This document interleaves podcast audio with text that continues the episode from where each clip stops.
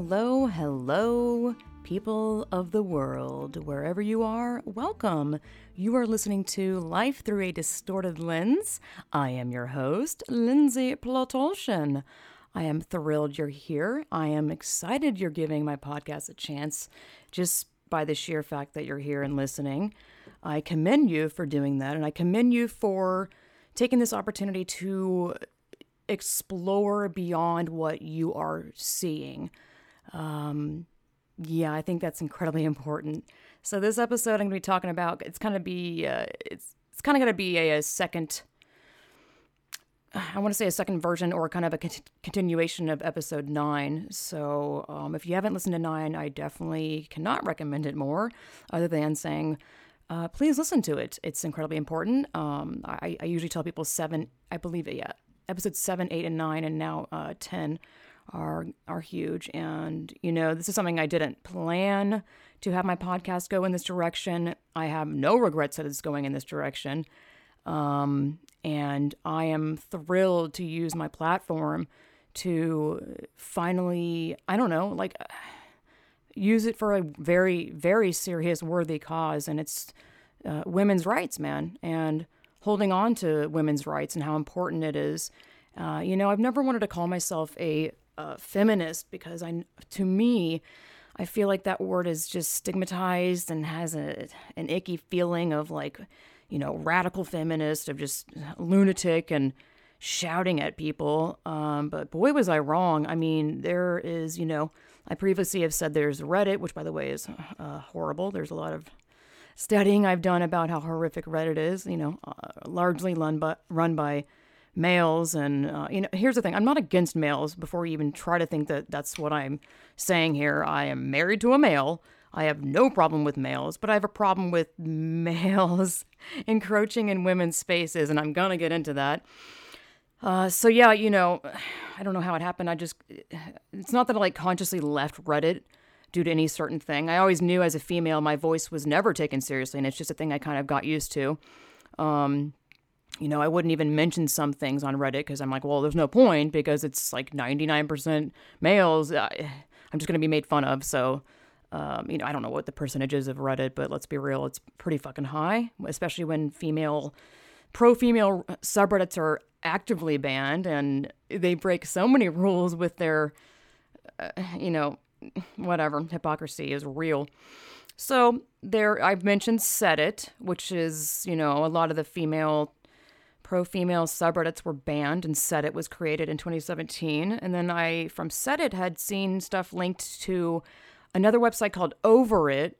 And I actually don't even like saying or bringing up the website because I don't want it to be taken down or have trolls and the hateful, let's be real here and correct that feminists are not the hateful people here. I think there's this we're living in this matrixy reverse psychology world now where suddenly I'm being called hateful. And what's funny is that when these people say that I'm hateful or sad or I regret being your friend, I've gotten these messages, by the way, is that they never provide any evidence of where I'm, number one, being hateful. What exactly is sad about standing up for females and women? And that's fine. Someone's allowed to say, I regret being your friend. That's okay. By the way, I don't really know what the point is of telling someone, I'm unfollowing you or whatever. I'm like, can you not just leave peacefully? I feel like they do that so they try to make me feel bad, but I'm like, okay. Anyways, so Over It is basically kind of it's not even kind of, I'm pretty sure it's a all-female, kind of like a Reddit thing. I know people would probably try to argue that, oh, well, you're obviously living in an echo chamber. I'm like, yeah, but I don't use just Over It. And I am very cautious about, here's the thing. I am extremely cautious about, latching on to any movement because it's really, at some point I will tell my Ubisoft story. Like I've said previously, it's just incredibly triggering, and I hate using that word, but to even, I've tried writing it 3 times because I've already gone through all the trauma and bringing up all that horrible past about Ubisoft. To do it again is going to be tough. And I do think it's important that I do bring it up because I haven't brought it up on this platform, on my podcast. I've done it in segments on my Instagram. But, you know, that to me, Ubisoft and joining that cult, and I firmly believe it to be a cult, you know, I've definitely, and that was like last, God, is that this year? Oh, God, I'm like losing track of time. I'm pretty sure that was this year where I left it, Ubisoft and Just Dance. That I know now was I was so engulfed in that groupthink and working for the corporation and whatnot. And I can see clearly now the rain is gone. If you can't sing in your life and dance, what's the point, man? Anyways, I love singing and being silly, but where was I going with that? Yeah, so I'm extremely aware of how there's that mentality and cult-like stuff, I mean, all around, you know, in different groups. So I've definitely taken this, you know, I'm a feminist, call me whatever the fuck you want, radical feminist, ridiculous turf. You can call any woman a turf, okay? That's just such a ridiculous term. It's made up. It doesn't do diddly squat with me. I'm like, okay, cool, next. I just know how cautious I am cautious with, you know, becoming a feminist and speaking for these things. But it's in my heart of hearts that this is not a cult. This is literally just sticking up for women. And I mean, this whole transgender movement is absolutely soul crushing to me as a woman. I've broken down crying multiple times. It's horrifying. You know, I've had places where I'm like, God, you know, it is so awful to uncover all this. And I'm every day learning something new about it. You know, the dirty secrets, really. I'm doing the dirty work that a lot of people don't want to do because they're one, lazy. You know, they give me the stance of let people live, man. You know, if someone wants to be a man or whatever, it's just like, okay, cool. Yeah, I can't help you if that's what your stance is. And by the way, it's usually men that say that. Well, women too, but which is, you know, having women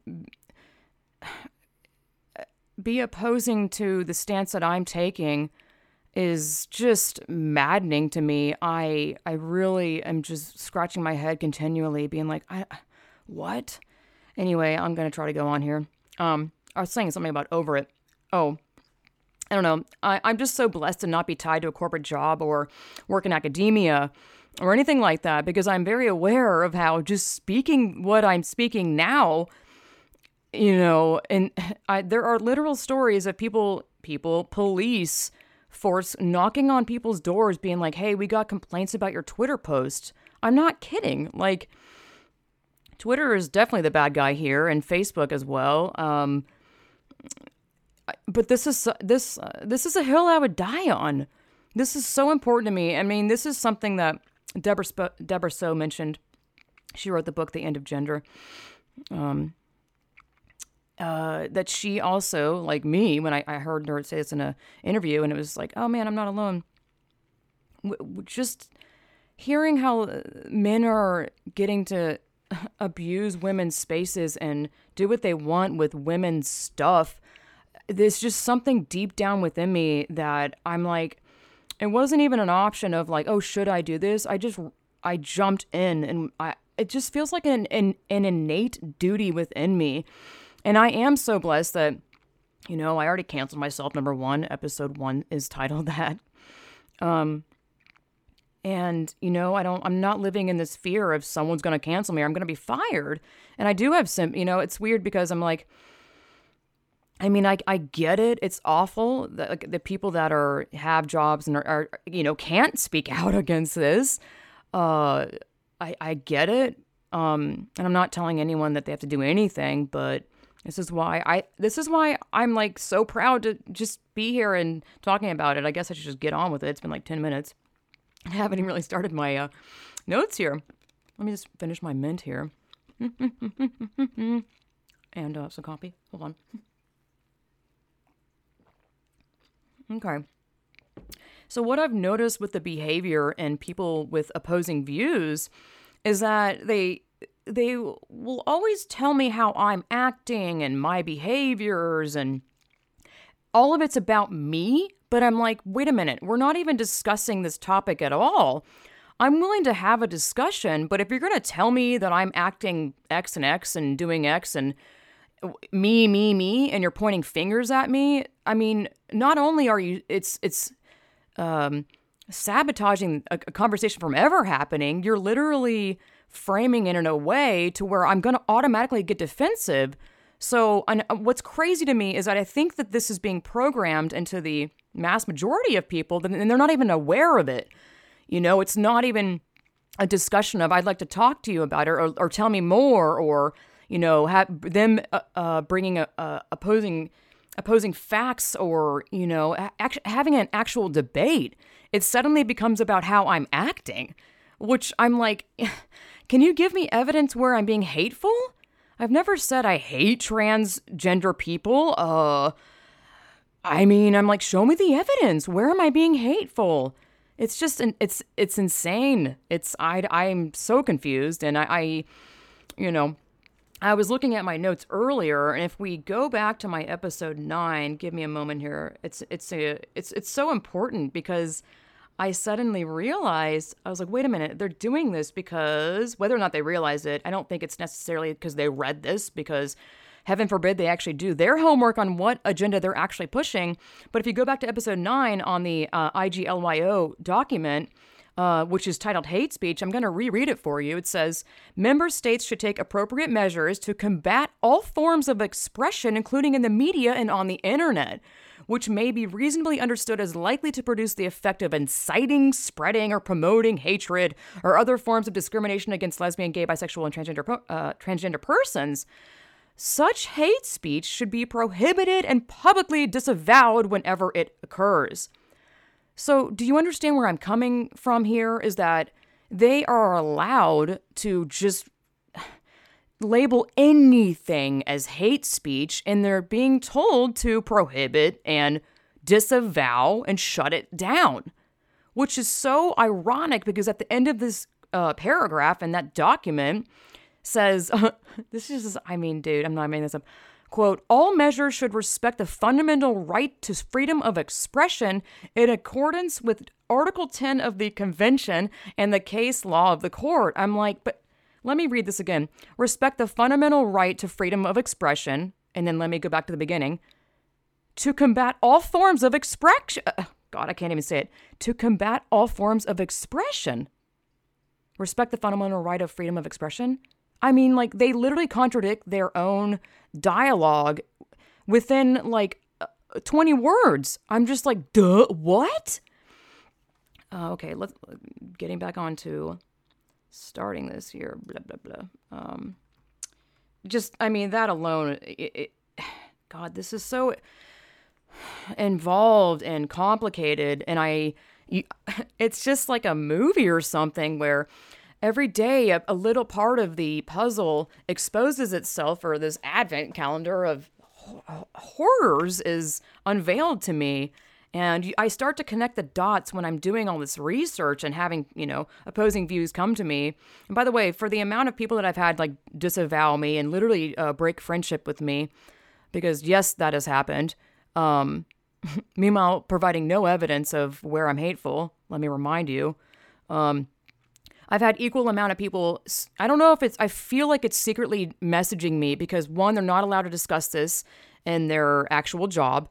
2, I think some of the people are very involved with the woke people, and I'm so thrilled that I get to provide a place where you can come talk to me and be like, hey, you know, honestly, I agree with you, dude.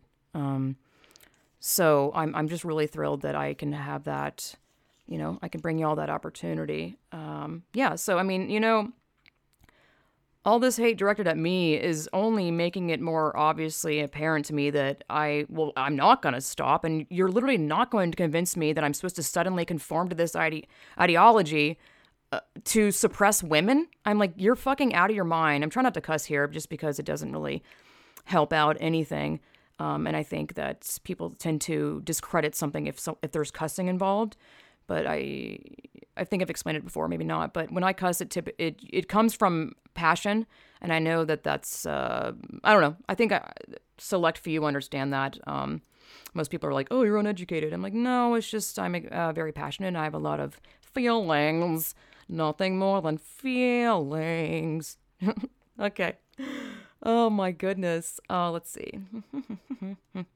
Yeah, I also think my friends are banning me because it came out so strong out of the gate with the truth. I ran, like, right with it. It wasn't, like, a subtle thing. And the truth does sound like a conspiracy because it is madness. Yeah. So, you know, I just feel like the opposing people are being conditioned to think that anyone questioning what they believe is bully and hate speech, like, off the bat. You know, it just seems like they're being programmed. And I'm like, I don't even know if they're listening or understanding what they're saying or the brevity of it all. Ooh, big word, go me. Words that people don't use. So what's crazy about this movement is that for some reason I'm supposed to, and everyone's supposed to really shift all focus and attention and your entire livelihood to listen to the transgender people. But I'm like, but meanwhile, the people that are being affected by this movement are just being ignored? I think that is, come on, people. Use your brain. You know, I think, how is that there's no one asking the question of how do you feel about this? If anything, we are factually being shut up. Even within the transgender community of transgender males, which is females identifying as males, they're being told to shut up. This is not my words. This is in a YouTube interview from a D-Trans, an incredibly amazing, brave woman that Benjamin Boyce interviewed. He's wonderful, and I've already mentioned him. And I will leave all these links in my show notes, and I will get onto that in this episode. Yeah. It's you know, suddenly transgender females, which let me remind you, are males trying to imitate being a woman, are more important than females' voices. You know, females' voices are now being considered hateful. I want you to really sit and think about that. I'm not trying to use they use these things that are,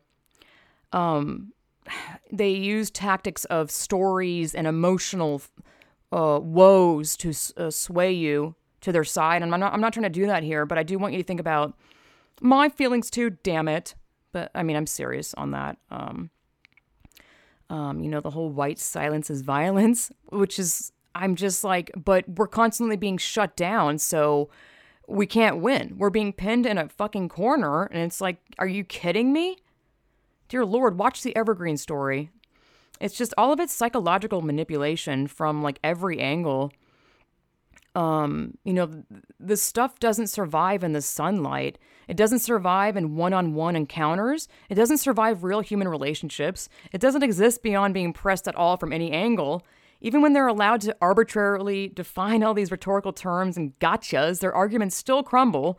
The only way it survives is hidden behind emotion and stories. It only survives riding the mob or tribalism. It only survives by you know what? I had this word nailed before I started, because I've heard it said both ways. It's basically paired off of the word parasite, parasitizing. Oof, I feel like that was close. Noble causes are strategically hiding behind societal taboos.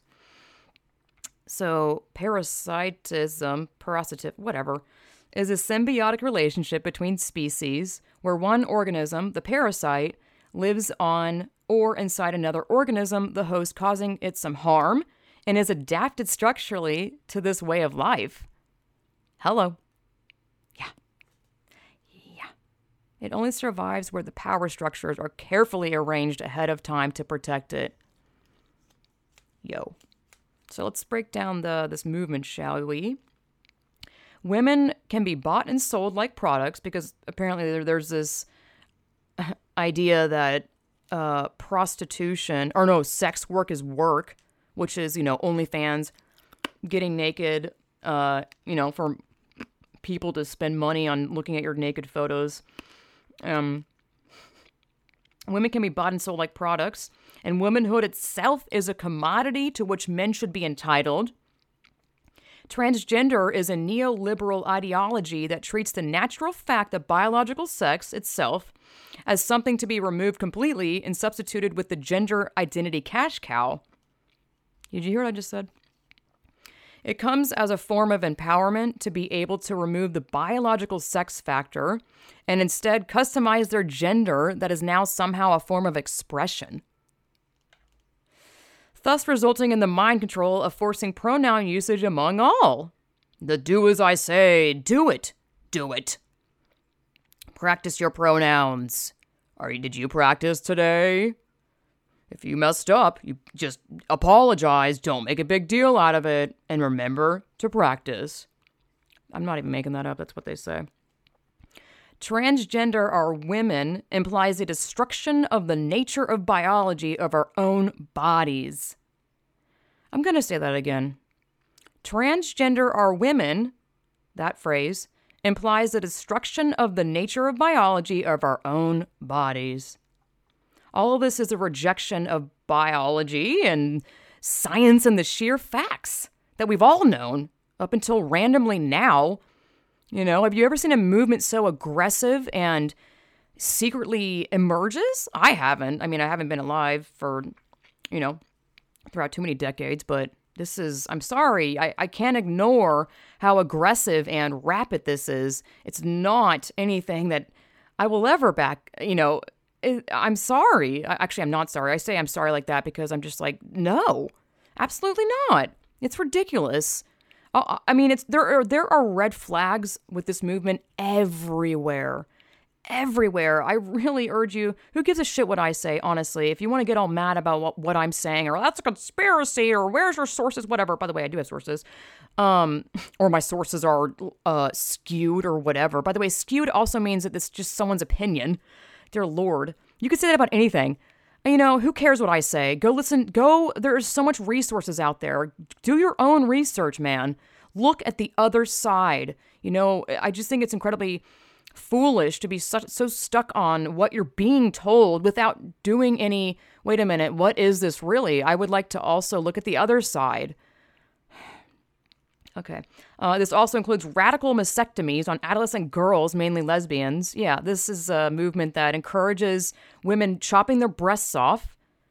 And then it's a huge threat in the lesbian culture. What is the phrase? Trans the gay away? Yeah.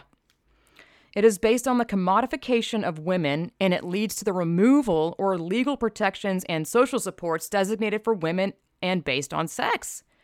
Men are colonizing women's spaces, of which we fought for, organizations, movements, and safe houses, as well as lesbian culture. I mean, again, like, I am not making this up. This is legitimately happening all around the world, not just America. UK, I feel like it's kind of the, I feel like they're kind of taking the brunt of all this in terms of, I feel like there's a lot more movements happening kind of starting there first, and then we're feeling the after effects in a way. Let's see. Yeah, this is a neoliberal zeitgeist. Neoliberal is a new form of liberalism. Zeitgeist means the spirit of the age, the taste, the outlook, and the spirit characteristic of a period.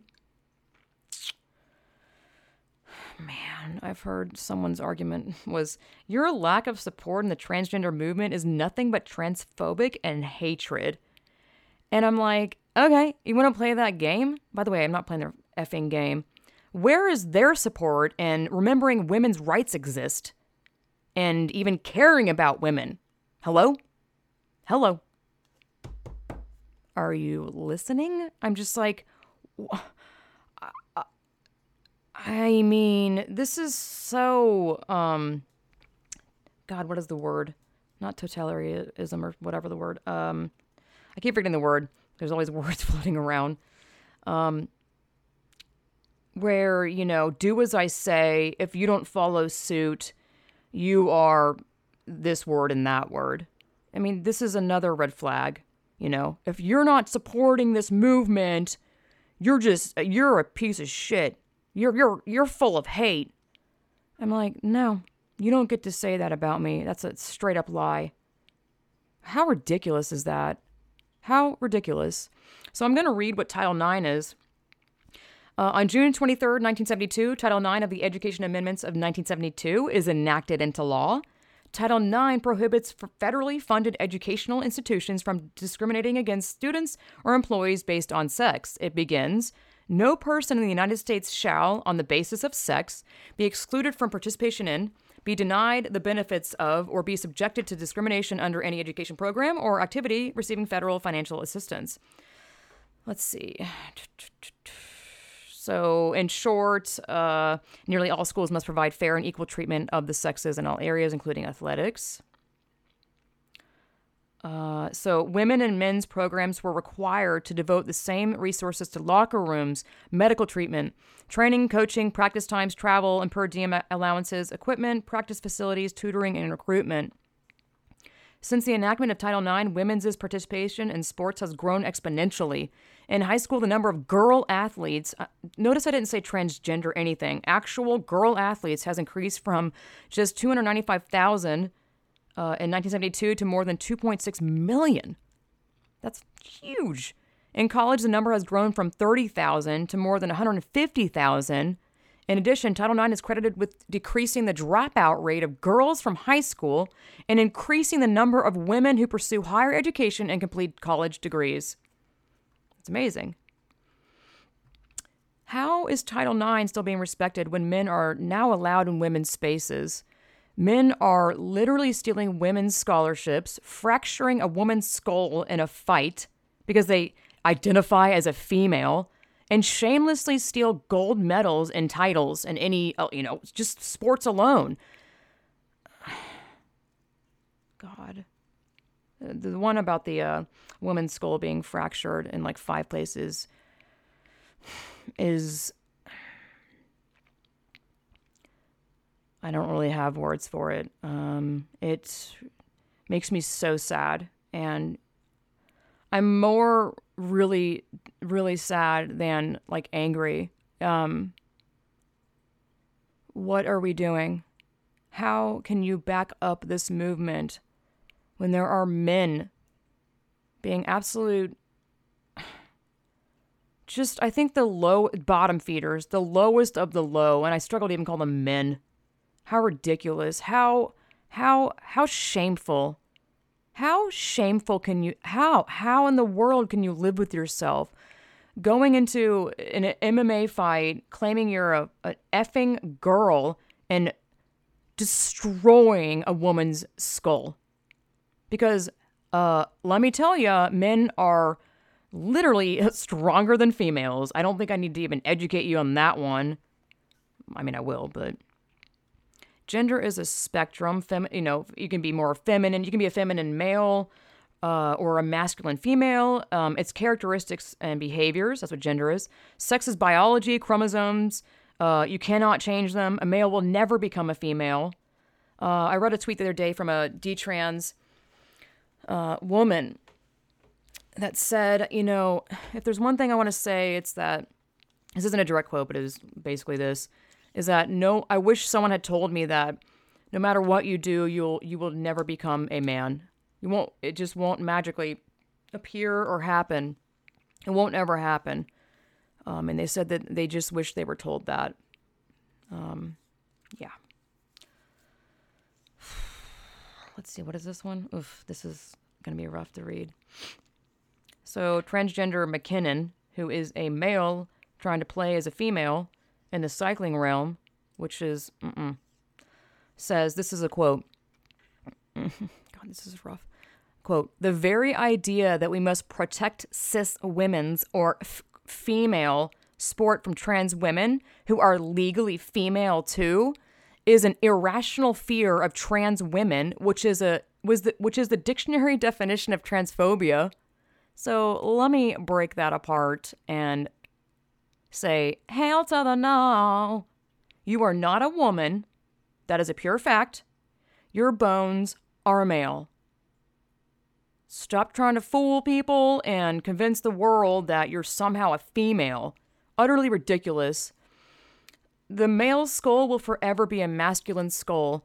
This person is a literal version of a sandbagger. So a sandbagger, at least in the term of cycling, which is on a bike, is when, so there's different categories that, they used to have category 5, 4, 3, 2, 1. I don't know if they have 5 anymore for males.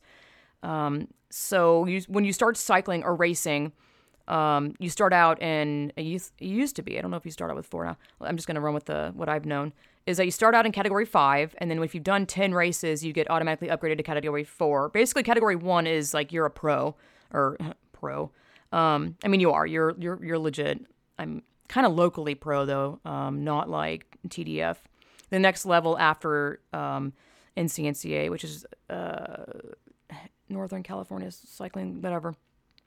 You know, I think the step above category 1 is pro. Anyways, I digress. Sandbagging is if you're basically a category 2, but you're racing in the 3s. So you're much more powerful, and you're obviously going to win races. This happens all the time, and this person is the most disgusting sandbagger, bottom feeder. I think it's disgusting flat out. I'm not hateful or bigot or a turf for saying that. I think it's shameful.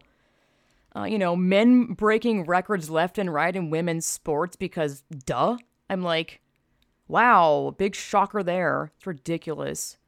By the way, they always word it as like, you know, women breaking records. I'm like, no, you're distorting reality now. It's not a woman. You know, I think that's crazy that there's this, with the movement, is that they're removing the word transgender. And I'll get into that now. I have it somewhere in my notes down there. That I have a problem with this because in news articles, it'll say like, woman rapes and abuses female, you know, in whatever prison. And you read that and you go, oh my God, a female attacked a female. But then you read it in the article, if you actually read it beyond the headline, which good luck finding people doing that now, you realize, oh wait, that's a male. So, you know, you're going to sit here and be like, I'm all for pronouns and identifying for whatever. I'm like, no, because they're distorting the truth. It's not true. Men are doing the assaulting and insanity. I provide links of that. Just awful. There's a whole thread about, I think it's phrased, would you allow this person in your female space? It's all these, you know, court cases and arrests of transgender, I hate saying transgender females or using the word woman for them because it's not for them, you know. I have a really hard time saying that because I'm a woman, okay? I'm a woman. Men, they're trying to pass as females, you know, abusing that. And like literally, we're just going to ignore that and allow them to use our bathrooms, which by the way is happening all over the place. Absolutely horrifying. And people are like, well, what's wrong? You know, they're just going pee. I'm like, no, honey. Female spaces have this certain air about it where you can go there and just be with your females and kind of escape your, you know, your date or go to put on makeup. I don't want to be oogled at and used as someone else's fetish when I'm putting my lipstick on or just because I'm just by me being there because the room smells like a female. I'm not there to please your fetish. I'll get into that, by the way. Trust me. I digress. You know, it's cases back onto the males pretending to be females in women's sports. There's another story. This is bonkers. I believe it was a college student. It's a case of a literal female that's in the current stages of transitioning. So they're taking testosterone, which, let me remind you, if you take testosterone, male or female, it gives you like massive advantages. I think your muscles heal faster. You're just like, I mean, it's a crazy advantage. It's outlawed in the Olympics and Tour de France, and it's the number one like no of hell no. If that's in your blood report, you're fucking DQ'd, my friend, disqualified. So this story is a female that took testosterone because they were currently transitioning to be a quote male, try to be. But they were still competing against women, and they continually won. They were claiming that it was, quote, a low dose of testosterone, but were competing while on testosterone.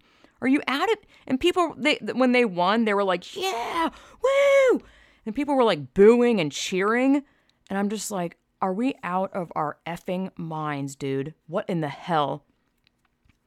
You know, these not that case because that was a female, but the case of, you know, the majority of the men hijacking women's sports like this and encroaching in on our territory is the reality is that these men will never compete on high levels within their own male sports, but, you know, somehow miraculously win awards and shatter records in women's sports.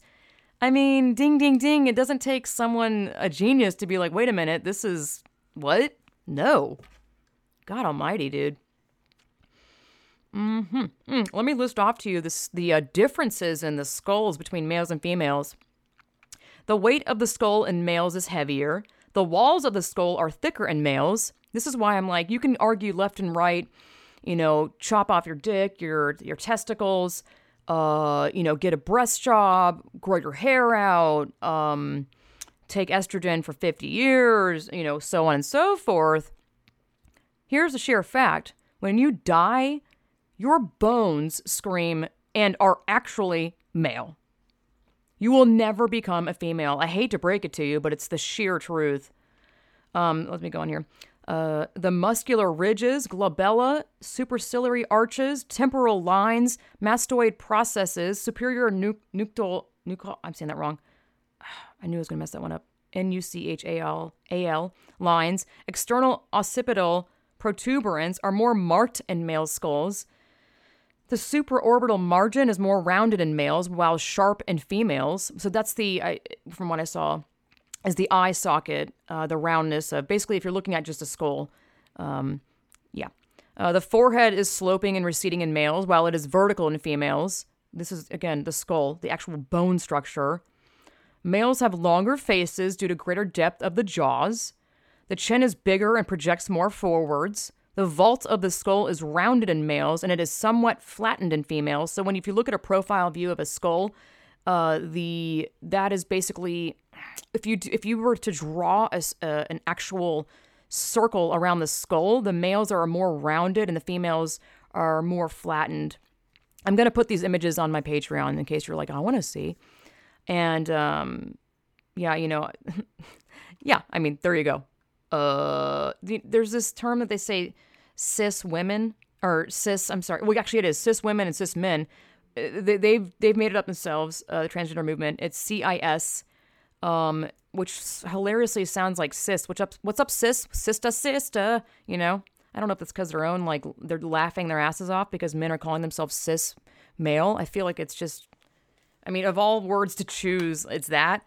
I'm not even gonna do that. I'm just like, you know, the more we give them their credit and use their terminology, it's like I'm already bending to their will, and I'm not gonna call myself a cis woman. I'm a fucking woman, dude.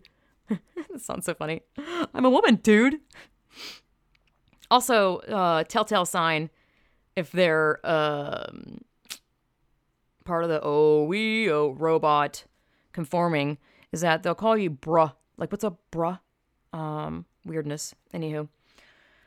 Let's see here. Yeah. Okay. There is zero scientific evidence that trans people have the brains of the opposite sex.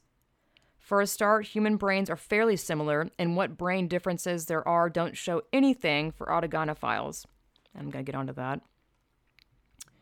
Let's see here.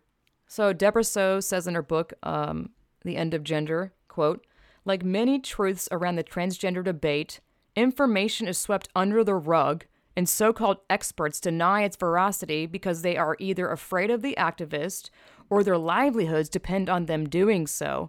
Within sexology, everyone acknowledges that autogonophilia is real, including clinicians who treat adult patients presenting with gender dysphoria, but only a handful of my colleagues have been brave enough to go on the record and say so. And this is what I've noticed that, you know, I've been researching this transgender movement for, I don't know, probably a month now, which I know isn't long, but dude, I've been doing it all day. I am not exaggerating.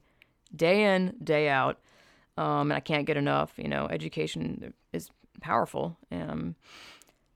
Is that I've noticed that there isn't a lot of talk about autogonophilia, and it truly is the elephant in the room, man. And I will talk about that. Never you fear. Let's see. I'm trying to see where I wrote this from or who. Yeah. So this is from an article called "There Used to Be a Word for Us." Sex is not just a label assigned at birth, it is a material reality. Women have the type of body that ovulates. Women and girls starting from puberty are the sexual targets of heterosexual men. Women risk pregnancy and giving birth. Women become mothers. Not all of them, but only them. These facts of life have major impacts on our lives and the way that society treats us, whether we undertake these roles or not. Gender is a word used to describe how society treats people on the basis of sex. Feminism is concerned with the way that society treats women. A small proportion of people, from a variety of reasons, don't want to be referred to by their sex. A larger group of men enjoy dressing up in women's clothing as a sexual fetish. I will get to that. In recent years, it has been demanded that we accommodate these people, not just by being kind and considerate, or at the very least neutral and disinterested about gender nonconformity, but by fundamentally changing our language about sex. We were asked to say that some male people are women, trans women are women, and some female people are men, quote, trans men are men, and some people of either sex are non-binary, and non-binary people are valid or non-binary, or no one is quite sure, but not men or women or male or female anyway. This new language is fiercely enforced. I don't know if you've noticed, but I certainly have. Coffee break. The consequences of refusing to go along with this can be losing work, being hounded out of industries, communities, and friendship groups. It's a fact. Some people and organizations are frightened and go along with it. Some, I would argue, all. Okay, not all, but the majority, my friend. Some are doing it to be kind, and some are doing it because it gives them power. This is why Tampax looks for an alternative word to women, as well as Harvard, Cartoon Network, take your pick. You know, this is literally actively women being erased. But the thing is, if you cannot talk about men and women clearly, this destroys the literal progress for women's rights. Not being able to talk clearly about sex and the sexes also destroys the basis of safeguarding sex education and consent. God. You know, I don't understand. I really don't. And if people claim that they've done their homework and they've listened to my podcast, I'm not saying that you have to listen to everything I say, and they're still like, yeah, but I'm going to still do the pronoun thing and I'm going to let trans people in the bathrooms with me or whatever. It pains me so much. I don't understand. So, episode 9, I broke apart some of the IGLYO document about the transgender, document about like transgender. What was it? Hold on. Let me, I want to make sure I say this. It was titled, it's titled Only Adults? ? Good Practices and Legal Gender Recognition for Youth. So, I'm going to break apart this one. And honestly, I didn't have enough time to break apart and dissect and, you know, provide counter arguments with this document. I'm still going to read it. It's just incredibly overwhelming because there's, daily I have like 15 tabs open. I'm watching a million YouTube videos. I cannot get enough of this research. And I just think it's so ironic and very telling that I'm over here doing my research, and I know, okay, I'm over here doing my research, but the people that fight against me have done like none, and they won't even read they won't read beyond the headline. Yeah. So this is it's from Open Society Foundations, and it's called License to Be Yourself, Trans Children and Youth. And who runs the Open Society Foundation, which was founded in 1993? None other than George Soros. You know, people are like, and I talked to Jennifer from 11th Hour, and I was like, you know, why are people saying the George Soros thing is conspiracy? And I even asked Reddit this, of all people, or things. And, you know, I think there's just a lot of talk about George Soros, and was he a Nazi? Is he a Jew? so on and so forth. It's just for some reason he's centered around huge conspiracies, and I'm like, I don't know what is about a conspiracy about this when it's all right there. It's written there. So I'm like, how is that a conspiracy? So he, the key people in this Open Society Foundation is George Soros, who's the chairman, Patrick Gaspard, president, and Alexander Soros, who is a global board deputy chair. Their endowment is, can I even read this? $19,590,570,300. Did I say that right? Oh, God. It's so long. I'm like, I don't even know how to read it. Oh, Lord. It's a lot. So endowments are often governed and managed either as a nonprofit corporation, a charitable foundation, or a private foundation that, while serving a good cause, might not qualify as a public charity. That's a lot of friggin' money. So let's go. Let's go. This is in their document. Quote, often trans children and youth are prohibited from using school bathrooms that are appropriate for their gender identity, placing them at high risk of violence and bullying. And I'm like, how the hell is a transgender kid not finding a restroom going to result in violence or bullying? They use these theatrics and extreme dramatics as facts when providing no numbers or statistics. Even if they do provide statistics, they're often made up. Never mind the fact that women are the subject of violence and assault in the bathrooms now. I'm just like, what are you... This stuff came out of nowhere. I'm like, what... You know, in their writings, they make it sound like they've had this, they've done this research and they've taken polls and studies for decades, and you know, but they frame it in a way where they make you believe that. Next one is, written in the document, quote, trans students are frequently discriminated against and bullied because of their gender identity or expression. Those students who cannot cope with the individual bullying or institutional discrimination may drop out of school. Some families may move in search of another school community with more flexible, inclusive policies, or where their child's past is not common knowledge. I'm like, why are there several protections in place for transgender children only? What about like bullying in general? Why is this such an aggressive movement only for transgender youth? What about bullying in general? Fat kids or, I mean, what have you? Next one is, quote, it can reduce the risk that a child's birth name or sex will be exposed by a birth certificate, school roll, or medical records. How is that a risk? How, you know, by saying someone's dead name, is that a risk? But the whole dead name thing is ridiculous. I mean, calling that a risk is preposterous. Let's see. Oh, Lord. Yeah, it's in the same token there. Quote, this is why it is an imperative that legal gender recognition laws respect a child or young person's privacy. Typically, this means ensuring there is no public access to details showing that the gender marker has been amended and that no previous name or sex gender details are listed on the new identity documents. Yes, let's erase a reality, guys. Hiding from the truth is always an honorable way to navigate life, right? I mean, look at Kris Jenner. He literally killed a woman with his vehicle and then miraculously, soon after that, became a female to escape his actual disgusting past. Oh, let's just ignore that one, though, and bless up that and give her, what was it, Woman of the Year? Insanity? You know I sound just angry about all this, and I have a right for that. But I really am sympathetic and empathetic to the youth here, because a lot of the transgender youth are just misguided and they're not toxic. And if they are toxic, they're still misguided. So I'm not excusing their behavior, by the way. I mean, the transgender agenda promises a safe house, an umbrella for the extremely vulnerable and weak-minded people just flock to it. It's a perfect combination. You know, the way they twist words and use precise language, you know, I have to hand it to them. The way they're doing this is mind-blowing, how manipulative and sneaky. There's like no end to it.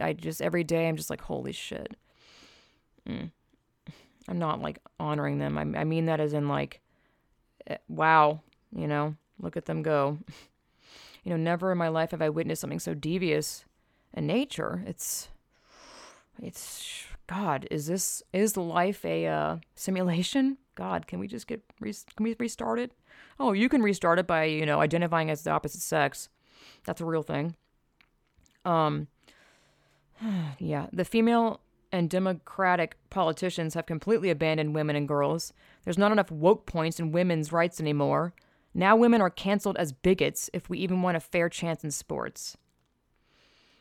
The supreme irony is that the attempt to silence women with the word TERF is already pushed more women towards radical feminism than the movement's seen in decades.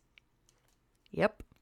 Let me tell you, this is what it's done for me, but I'm not, I think that radical feminism has a bad look, and I am not the nasty feminist, okay?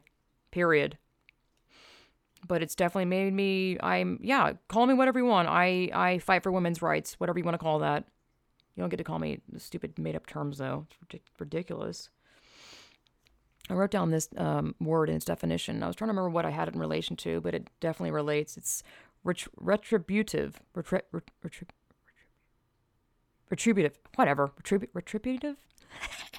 It's written like it's... when you go to define a word, it's broken down with those circles. So I'm like trying to read it like separate. It means making or bringing retribution or requital, paying back, conferring reward or punishment according to desert? Retaliate. It's retaliation, all right? That's what they're doing. All this is retaliation. And, what? There's no honor in that. Let's see here. So... I'm going to name some points that I wrote down when I watched, coming from Benjamin Boyce's interview with a YouTuber named GNC underscore centric, and it's a D-trans story. And, her video was, all these D-trans videos and stories are so telling. And they're if there's anything that you want to ignore, you can ignore anything I say, but I think the most important thing that you can do for yourself to discover the truth is to listen to D-trans stories. Those are the most telling because they are the ones that have been directly involved in this transgender movement by becoming transgender and trying to identify as one thing or another, and they've gotten out of it. So, I'm just here as a beacon to tell their stories in a way. Not obviously tell it completely, but I think it's important to, use my platform to say some of the points that I wrote down. The notes that I took from this interview. She said that the queer community is abusive and harboring abusive predators. That there's a lot of narcissistic personalities leading the conversation in the queer community. And there's this idea that if you don't know what you want to do, if you're not assertive, you're submissive. But that's also just being a teenager. So I'm going to get into, or she rather gets into, but I will get into, the whole extremely kink, sexual nature of the transgender movement, which is really disturbing because it's a lot of young people being introduced to these really adult, pervasive things. It's so disturbing, dude. Yeah, so think about it. You're a teenager, and you're like, I don't know what I'm going to do with my life. And also, you're obviously confused by all this stuff being implemented in your schools. I'm talking about gender, and what's your pronoun, and kids are crying because they have no idea what to call themselves, and, you don't know what you want to do, and you're not assertive, so you're deemed a submissive person for someone to dominate you. I'm not making this up. It's in the interview. So every confused teen could be labeled as a sub, which, again, sub means submissive. Actually, I'll define that. I have it down here in my notes. Submissive is, or sub for short, is a person that gives up control either all the time or for a specified period. And a dom is a dominant, it's a person who exercises control. And a dominant, is a person who exercises control. It's just, it was basically defined here as dom, and the next word is dominant. Yeah. So, submissive is the... person who submits, and the dominant is person who dominates. Simple as that. But what you can ignore here is the actual reality that kids are being groomed into this culture, and the younger ones especially are the easiest to fool because they are uneducated and will believe anything because they just don't know. It's so devious and so disturbing.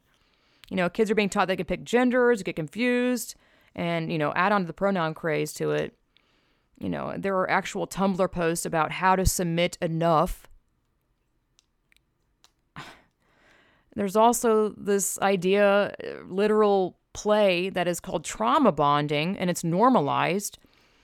Trauma bonding is an example of, like, say you're in a submissive dominant relationship where you're submissive and you have a dominant person where the person's playing a dad. This is gross. I don't know. I'm just warning you. The person that is the dominant plays a dad and you're the little girl, and then that you get dominated. Just use your imagination there. But then afterwards, there's this, like, bonding, they label it as a bonding experience. It's called trauma bonding. Dude, like, that's just so sick. It's playing with someone's, like, mind. God. Being gay has a lot to do with rejecting gender roles.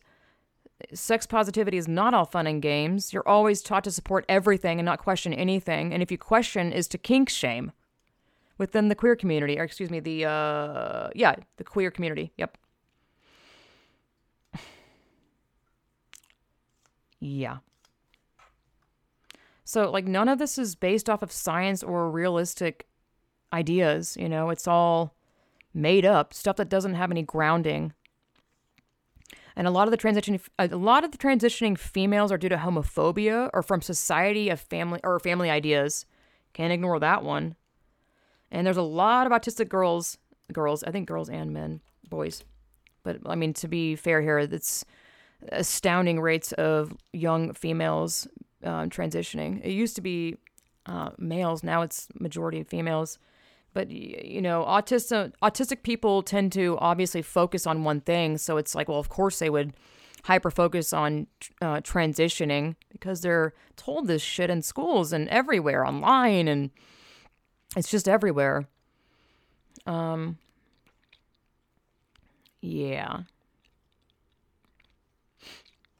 So I'm going to get on with the elephant in the room thing here. Autogynephilia. God.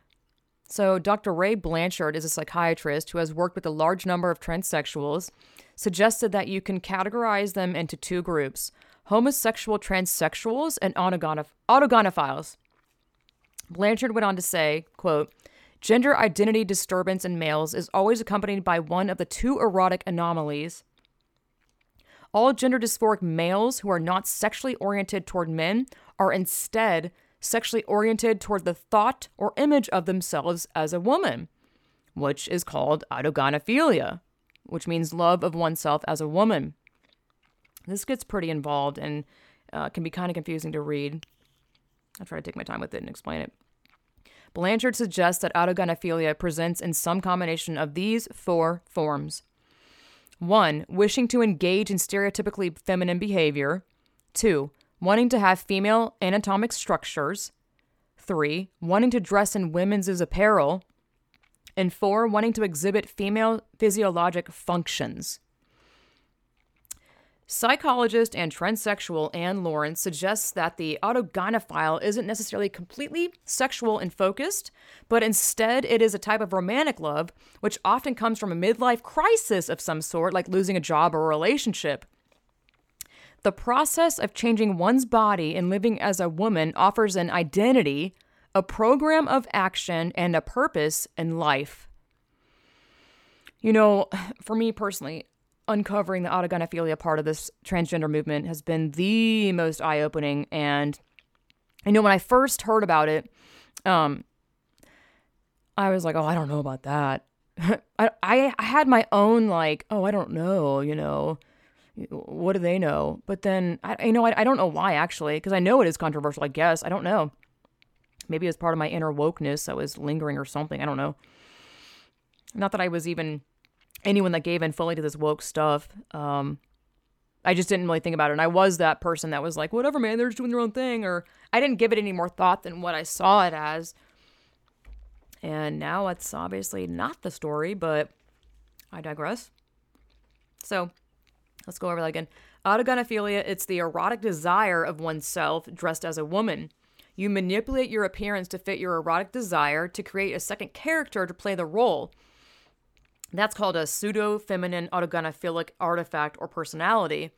They convince themselves they are a female, so when they look down and see a penis, gender dysphoria arises. this shit is complicated.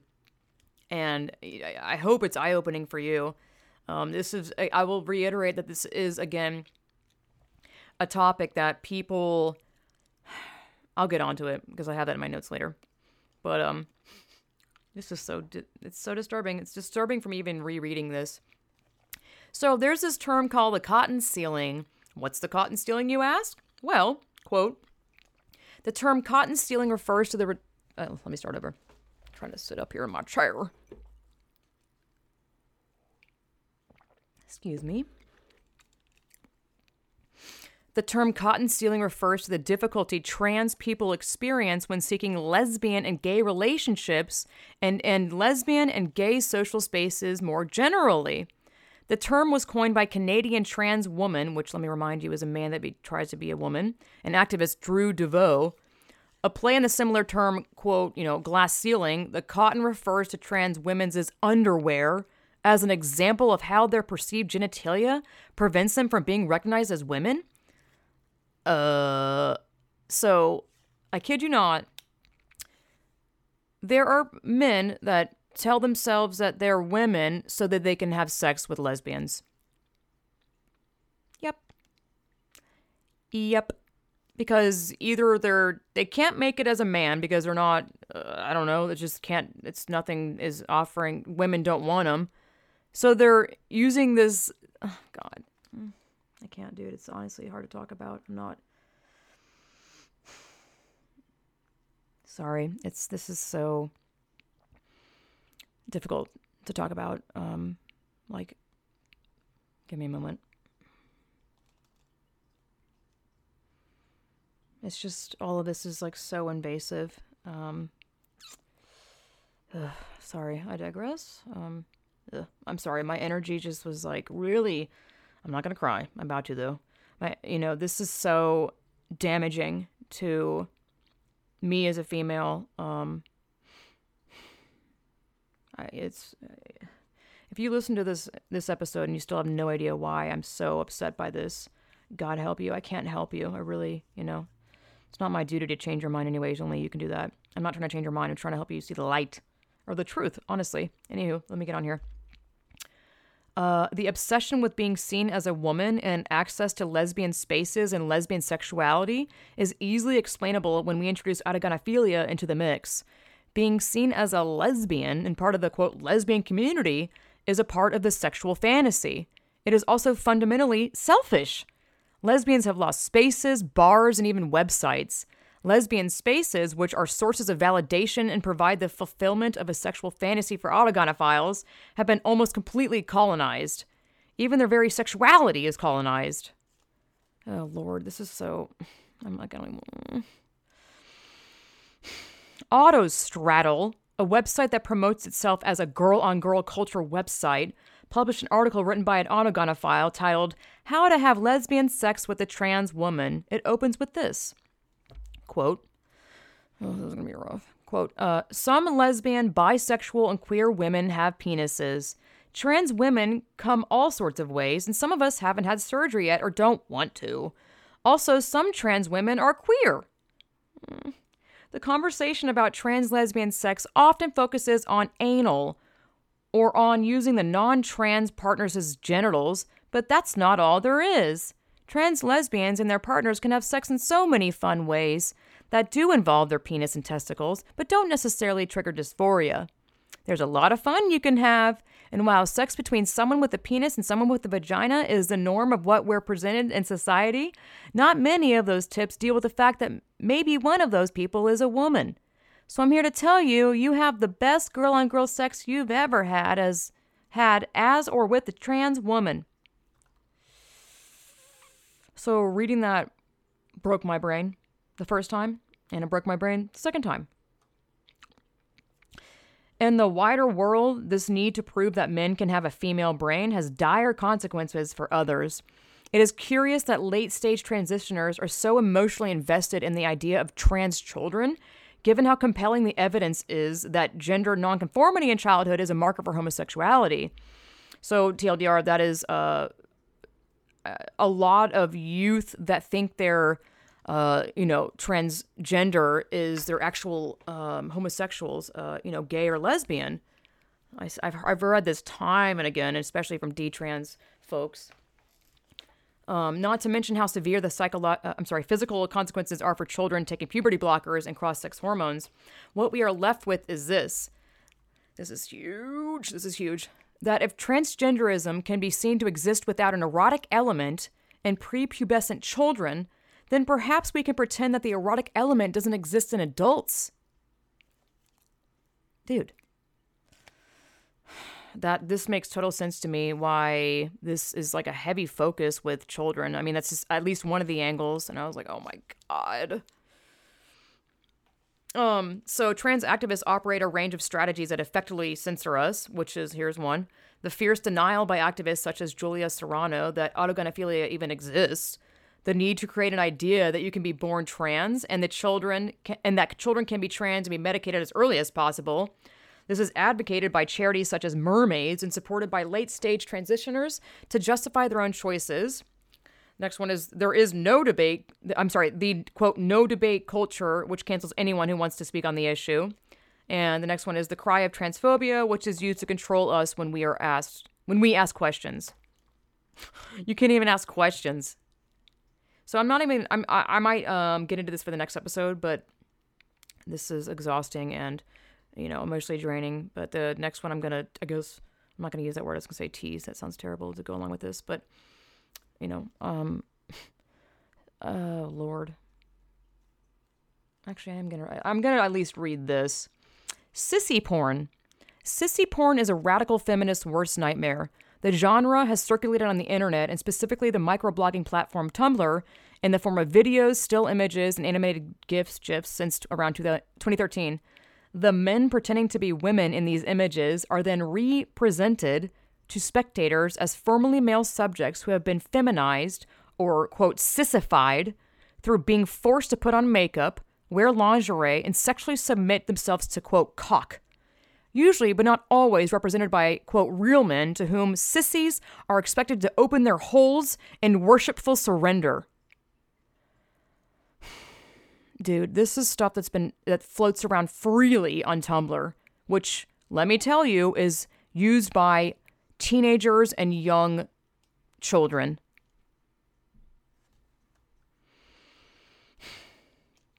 I think it would help if liberal feminists questioned themselves on why they are so keen on supporting the ideology that is founded on degrading womanhood.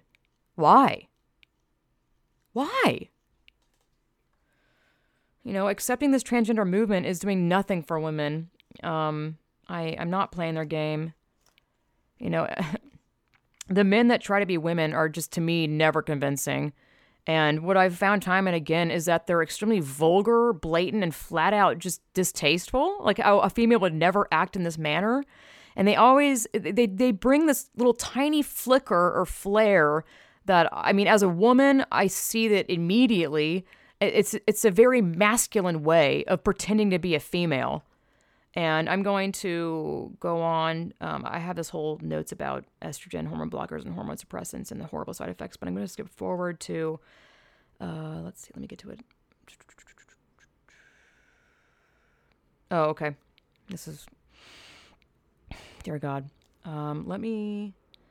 So this was an article that's glorifying a male who went through a surgery to remove their penis and testicles to form a hole in their body. And Cosmopolitan put it out. The title is, I'm a 22-year-old trans woman. Here's what it's really like to get gender confirmation surgery. And what struck me is just the masculine, aggressive, distasteful, blunt writing. They wrote this article. So let me just quote this right here. And tell me if you think a woman would speak like this. It's just like, what? Quote. People also think that, after surgery, trans women have this robo-pussy, that it's just a hole and you don't have any feeling. But my vagina looks very much like a cisgender girl's vagina, and I orgasm so hard. It's amazing. Some of my friends didn't believe me that I get wet. I get soaked when I come. Oh my God, dude. Okay, next. This is continuation of the article. It's a pretty long article, by the way. They say, there was a stent in me after their surgery, almost like a giant dildo thing to keep my, you know, they call it a vagina. I'm like, it's a hole in your nether region. It's a hole in your pelvis or your lower torso. It's not a vagina. I'm sorry. It's not a vagina. I'm not going to do that. To keep the, okay, there was a stent in me, almost like a giant dildo thing to keep the hole open for 3 or 4 days.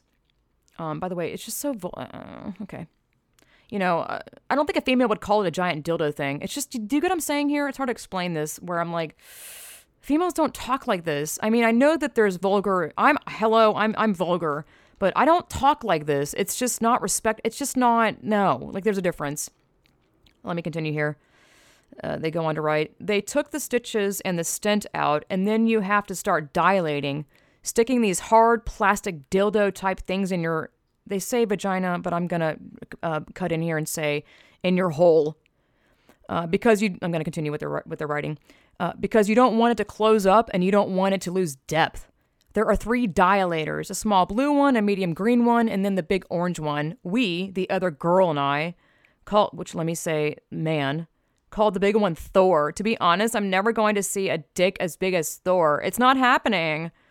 I think that this is not a, you know, females would, I'm like, I don't know how to describe this other than if they're, why can't they just write this and talk about this as an actual process and not joke around and be very vulgar? It's just, dude, if I was trying to educate the public about this process, I would not use this opportunity to be vulgar, make jokes about calling one of the stents a Thor penis, and just, it's just like, can you just tell the story without being inappropriate for once, or discuss like vulgar, dude? They're just shooting themselves in the foot. Anyways, let me digress and go on here to what they say. You start out with the 2 small ones, lube it up, and stick it in. There are 5 little white dots on the dilator, and you have to try to make it so that you can get the 5th dot in. You want it to have as much depth as possible. So I'm not going to read any more from it because it's just, it makes me queasy. I'm just like, dear God. So this is what they end it with.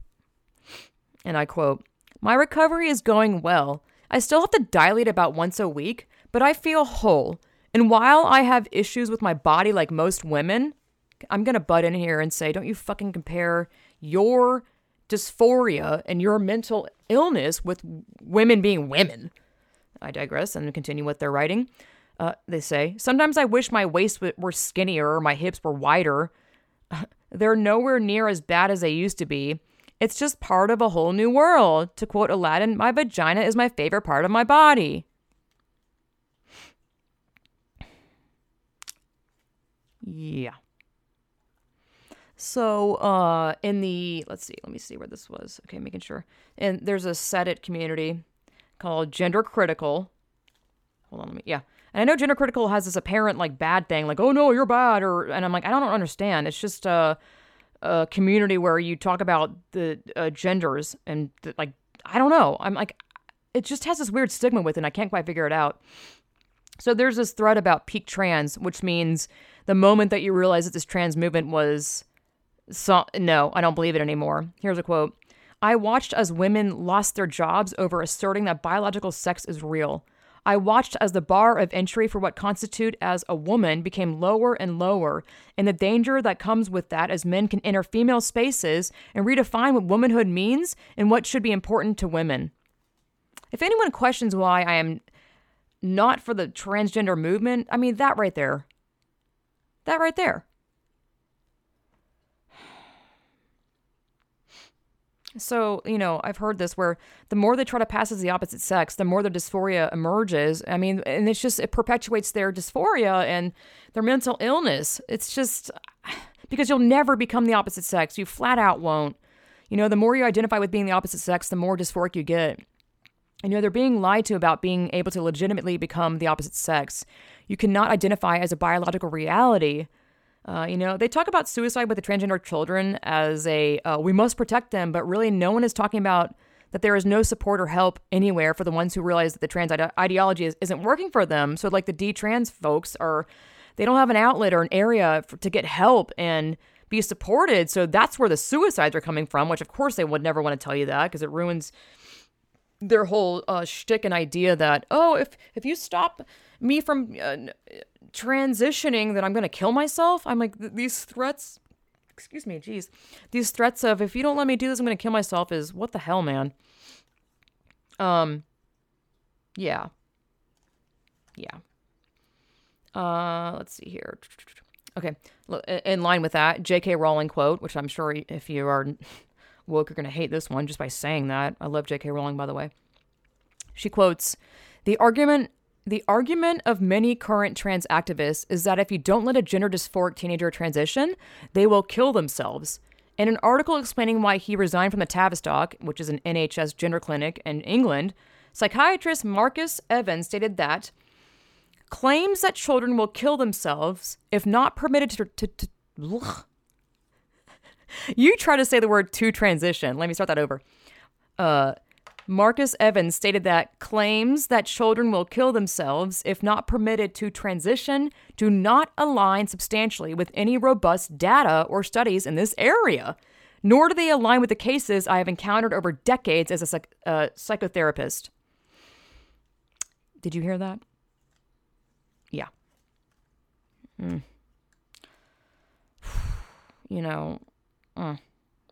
Hate speech can be anything now. Hate speech can be talking about literal biology and standing up for women's rights, and a kid can use that in turn and be like telling whoever, the state or whatever school, that my parents aren't letting me be this, or they can make up anything and they'll be snatched away from their home and they'll be given hormones and surgery and so on and so forth. You know, kids naturally have this inclination to be rebellious throughout those years. So it just, listen to episode 9. This kind of runs in line with it, about how kids can just lie about their home life and get taken away from their parents so they can run with this idea of that they have to be this opposite sex. Let's see. So there's a website called Fourth Wave Now, and it's incredible. It's university pronouns. They go on to write, one is that gender ideology on most college campuses is an entrenched dogma that manages to unite marginalized and protected identities, tribalism, theory masquerading as science, the queering of curriculum. All these ideas combine from a nebulous, all-encompassing groupthink. No one dare question this gender ideology, as this theory involves a protected class of people who are highly triggered by reality. Huge. I mean, the research I do is huge, and the research that other people have done is huge, man. I'm going to end with this quote. As Simone de Beauvoir also wrote, without a doubt, it is more comfortable to endure blind bondage than to work for one's liberation. The dead, too, are better suited to the earth than the living. Whew, this was an emotionally exhausting episode, as if, doing all this research isn't. I want to thank my husband for sticking through me and, listening to me, because, pandemic, and he's been great, and I thank him. So don't forget to rate and review my podcast on Apple Podcasts. This matters with visibility on Apple Podcasts and makes a difference, so you can make a difference. Who you are makes a difference. I really mean that with no jokes. You can head to my Patreon because I'll have photos and whatnot to what I've been talking about with this episode. Patreon.com/distortedlens, and you can write into my email at distortedlens@gmail.com. Remember to question everything. Curiosity will save humanity. And, if you're for this transgender movement, don't forget about women. In fact, look at women. Ask the people who are affected by this movement. So it'll give you clarity. That's it. Thank you guys so much for the support and the donations. You guys have been fantastic. Love you guys. Peace out. Namaste.